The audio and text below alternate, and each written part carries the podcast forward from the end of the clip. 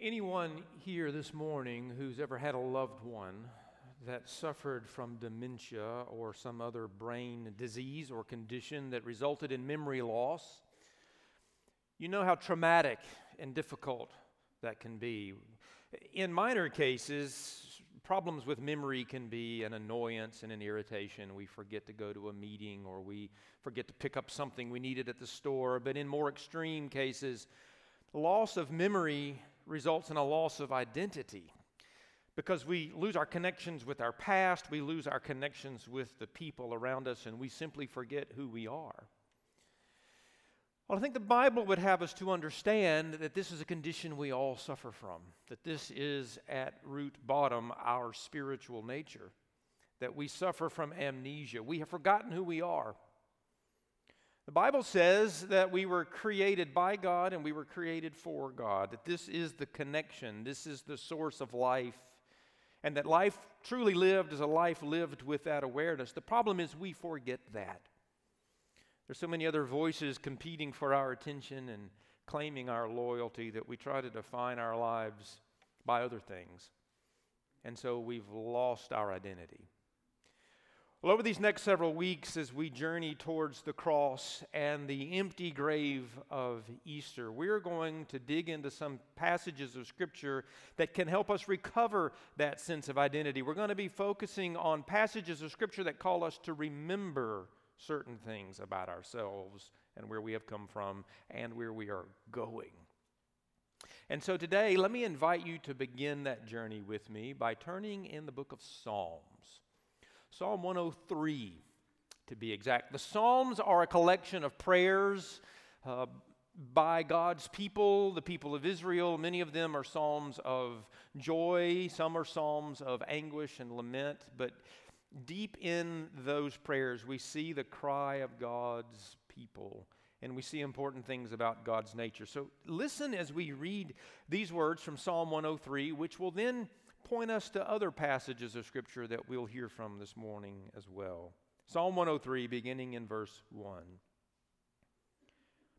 Praise the Lord, my soul, all my inmost being. Praise his holy name. Praise the Lord, my soul, and forget not all his benefits. Who forgives all your sins and heals all your diseases, who redeems your life from the pit and crowns you with love and compassion, who satisfies your desires with good things, so that your youth is renewed like the eagles. The Lord works righteousness and justice for all the oppressed. He made known his ways to Moses, his deeds to the people of Israel. The Lord is compassionate and gracious, slow to anger, abounding in love. He will not always accuse, nor will he harbor his anger forever. He does not treat us as our sins deserve or repay us according to our iniquities. For as high as the heavens are above the earth, so great is his love for those who fear him. As far as the east is from the west, so far has he removed our transgressions from us. As a father has compassion on his children, so the Lord has compassion on those who fear him, for he knows how we are formed. He remembers that we are dust. The life of mortals is like grass. They flourish like a flower of the field. The wind blows over it, and it is gone, and its place remembers it no more.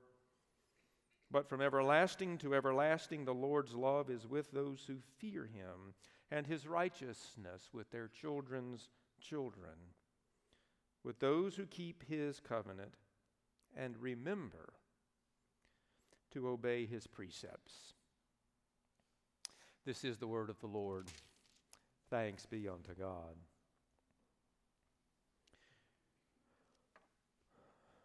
Well, I think the world is still in shock over the recent sudden tragic death of basketball legend Kobe Bryant. I think there are many reasons for that, but at least part of it is we don't want to believe that it is possible for such a freak tragedy to strike somebody who was such a high profile celebrity. Somebody who lived the life of Kobe Bryant is supposed to be immune to those normal limitations. He's supposed to transcend the, the vagaries of everyday life. But if something like that could happen to someone like him, then doesn't that mean that something like that could also happen to people like us whose lives are just very ordinary? Well, the answer is yes, it could. Now, statistically speaking, I don't want you to be afraid because the odds tell us that none of us are likely to die in a tragic accident anytime soon. The odds are that most of us will make it home safe tonight. But that doesn't change the fact that you and I are mortal, frail, fragile, and vulnerable creatures. We can eat our vegetables, buckle our seatbelts, look both ways when we cross the street, and still, there will come a day for all of us when we will draw our last breath. Now, the Bible is honest. Some might say brutally honest about this. I think that's partly why the Bible is so powerful and still so relevant because it tells us the truth about ourselves, a truth that we otherwise might prefer to ignore or deny. We just read it from Psalm 103, verses 13, 14, which lay it out there bluntly and unapologetically. It says, As a father has compassion on his children, so the Lord has compassion on those who fear him, for he knows how we are formed. He remembers that we are dust. Of course, God remembers that we are dust because He's the one who formed us that way. Those words from Psalm 103, of course, immediately take us in our minds back to the creation story. I told you we were going to be referring to a number of scripture passages, so follow along with me. Genesis 2, verse 7. Let me just remind you of what it says. It says that the Lord God formed man from out of the dust of the earth. Now, there's an interesting wordplay going on there. We don't really catch it in the English translations, but it comes shining through in the original Hebrew. You see, in the Hebrew, the word for ground or dust is the word Adamah. God formed man from out of the Adamah. And a few verses later, we learn the name of the man that he formed out of the Adamah, and his name is Adam. Our name is dirt, literally. Our namesake reminds us of the fact that we are formed out of the dust of the earth. Now, if you are somebody who suffers from arthritis or fibromyalgia or chronic migraines or other chronic underlying conditions, you already know this. You can tell me it's going to rain before you ever look at the weather report. Why? Because your physical body is made out of the same stuff as the physical world, and it's just interacting with the dust of the earth. Now, if God remembers we are dust, then I would argue we need to remember it as well. If we're going to have an accurate understanding of ourselves and live life in the truth as God intended it to be, we should begin where the Bible begins. We should begin by remembering we are dust. Aren't you glad you came to church this morning? Very quickly, let me lay out three reasons why I believe this is so. First, remembering we are dust keeps us grounded in the fact that we are not God. He alone is the creator, and we are just the creatures. And if we're going to live into the fullness of our humanity as God designed it, we must embrace that inescapable truth. God is God and we are not, and there is a big difference between those two statements. Once again, go back with me to the creation story, this time Genesis chapter 3. We read that Adam and Eve were tempted into rebelling against God, but what was the source of that temptation? What exactly is it that the serpent said? The serpent tempted Eve by offering her the chance to climb up out of her human condition and become something more. Listen again to the conversation between them as it's recorded in Genesis 3, verses 1 through 4. Now, the serpent was more crafty than any of the wild animals the Lord God had made. He said to the woman, Did God really say, You must not eat from any tree in the garden? The woman said to the serpent, We may eat fruit from the trees in the garden, but God did say, You must not eat fruit from the tree that is in the middle of the garden, and you must not touch it, or you will die. You will certainly not die, the serpent said to the woman.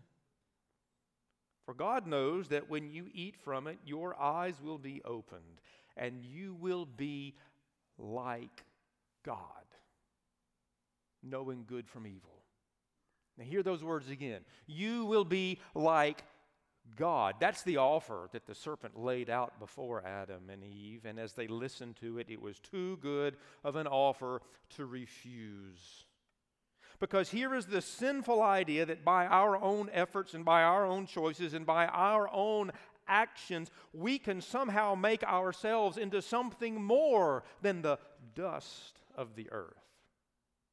Here is the idea that through our own striving and our own accomplishments and our own choices and our own actions, that we can become something more than dependent creatures, that we can become like God. But we cannot, and we never will, because the gap between Him and us is too great for us to cross. And so, no matter what we do, we will always just be the creatures, and He will always be the only creator. On more than one occasion, the prophet Isaiah uses the imagery of a potter and the clay to portray how foolish it is when we reverse this in our minds. For example, in Isaiah 29 16, the prophet Isaiah says to the people, You turn things upside down, as if the potter were thought to be like the clay. Shall what is formed say to the one who formed it, You did not make me? Can the pot say to the potter, You know nothing? Of course, it's a rhetorical question, the answer to which should be brutally obvious. God is God and we are not. And remembering we are dust keeps us grounded in that vital and fundamental truth. Second, remembering we are dust is the pathway to true humility. Hard to count how many times the Bible calls us to a humble way of life. But, but how do we do that? What's the key to being humble? Do we gather in church on Sundays, have a pep rally, and say, okay, gang, let's get out there and be more humble this week? That kind of is counterproductive, isn't it? It works in the opposite direction. No. Humility begins with an honest view of who we are. Again, let's look at some language here. Humility comes from the Latin word humus, which, by the way, the word human also does. And humus is the Latin version of the Hebrew word Adamah. Humus means earth or ground. So humility means recognizing that we are dust. Now, that doesn't mean that humility requires us to think poorly of ourselves. God does not ask us to moan and groan and, and wonder about earth as though we are of no value. It says in Scripture that what God created, He declared as good, and what God declared as good, we dare not disparage. So, humility doesn't begin with a negative self image, it just begins with an accurate self image. It begins with viewing ourselves as we truly are. And the truth is, we are people of dust. Back about seven years ago, I think it was now, a group of archaeologists made an important discovery when they finally identified the burial site of King Richard III of England. Maybe some of you read about this. It had long been known that King Richard III was killed in the year 1485 as he led his troops in what came to be known as the Battle of Bosworth. And according to records at the time, the king's body was buried next to a 13th century monastery. The problem is that monastery was then later torn down under the reign of King Henry VIII, about 100 or so years later. And that means that for the last over 400 years, nobody knew where the former king was buried.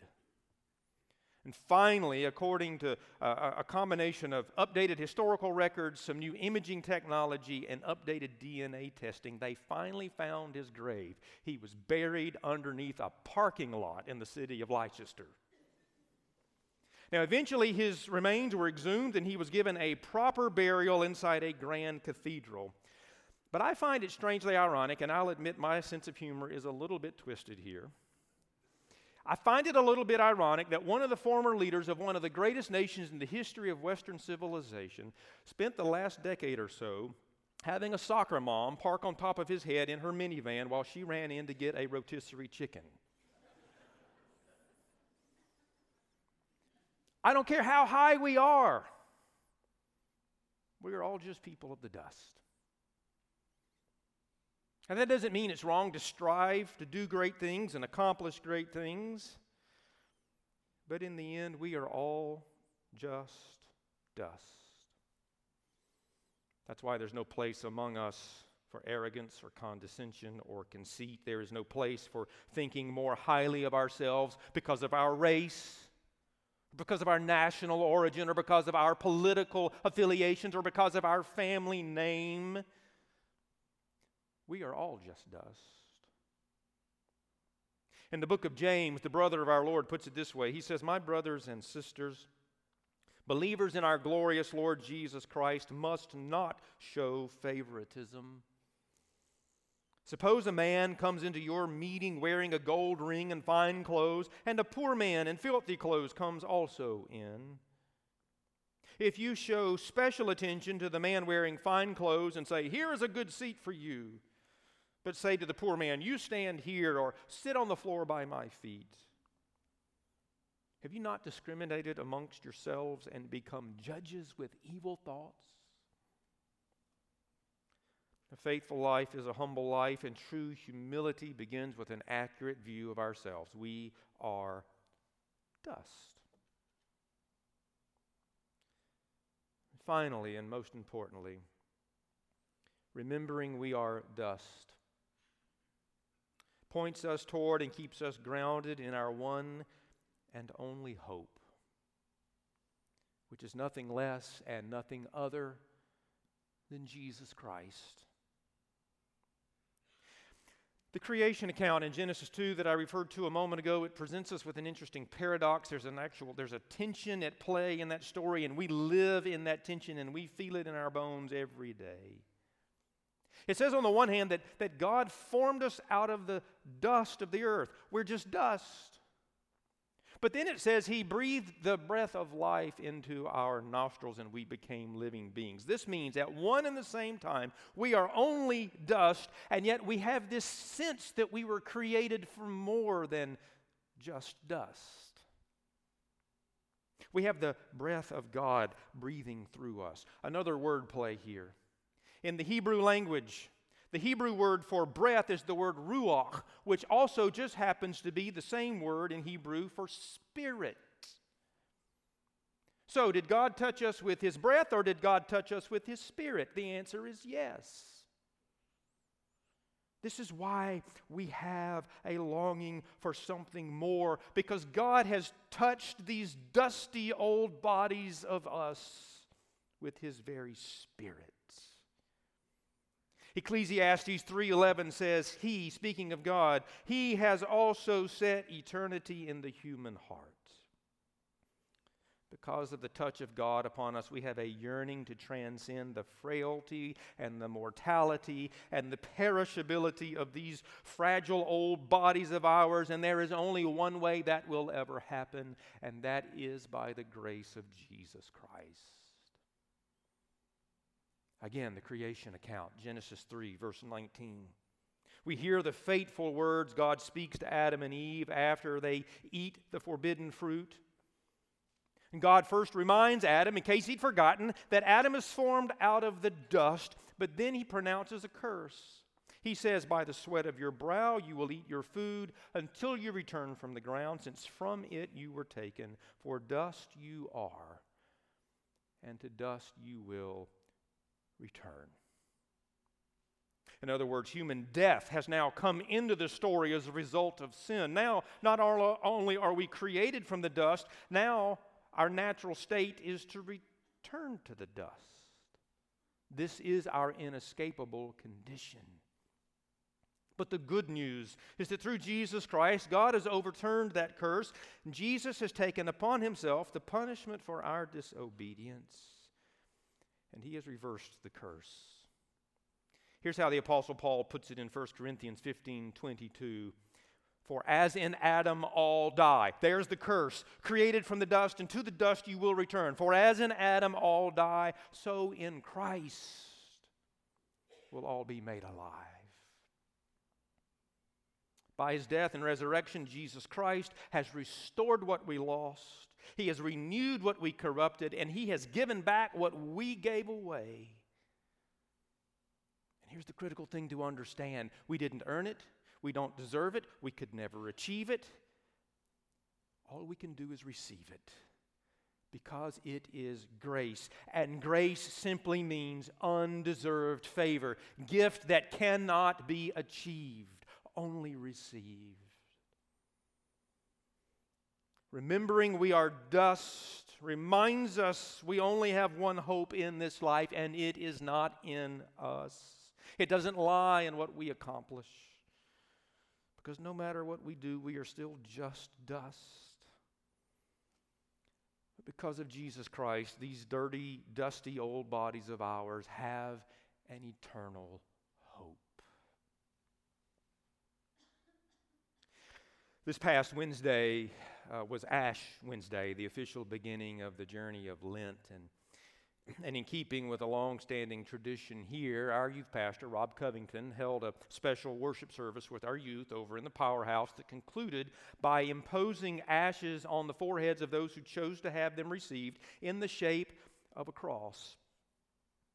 Well, I finished up my teaching duties here and I slipped over and, and spent a few moments worshiping with our youth. And when the opportunity was given, I got up and stood in line with our teenagers and went forward and, and had those ashes smeared on my forehead with the words, You are dust, and to dust you shall return. Repent and believe the good news of the gospel. Well, after the service, as usual, I had to run a couple of errands before going home, and I had to duck into the grocery store to pick up a few items. By now, I'd forgotten that this thing was smeared on my forehead. And as I checked out, the cashier looked at me a bit oddly, and then she said, Oh, yeah. Oh, yeah. I've been so busy working today, I forgot. This is Ash Wednesday. And I just smiled and said, Yes, it is. Now, I hear those as more than the words of a tired and overworked cashier. I hear those as the fundamental words of our human condition. Oh, yeah. I forgot. I forgot. May we have the grace to remember and live. This morning, we gather in a great act of remembrance. The bread and the cup we share in a few moments calls us to remember not just who we are, but who Jesus is and what Jesus has done because that tells us who we really are. Let us come to the table and remember. Amen.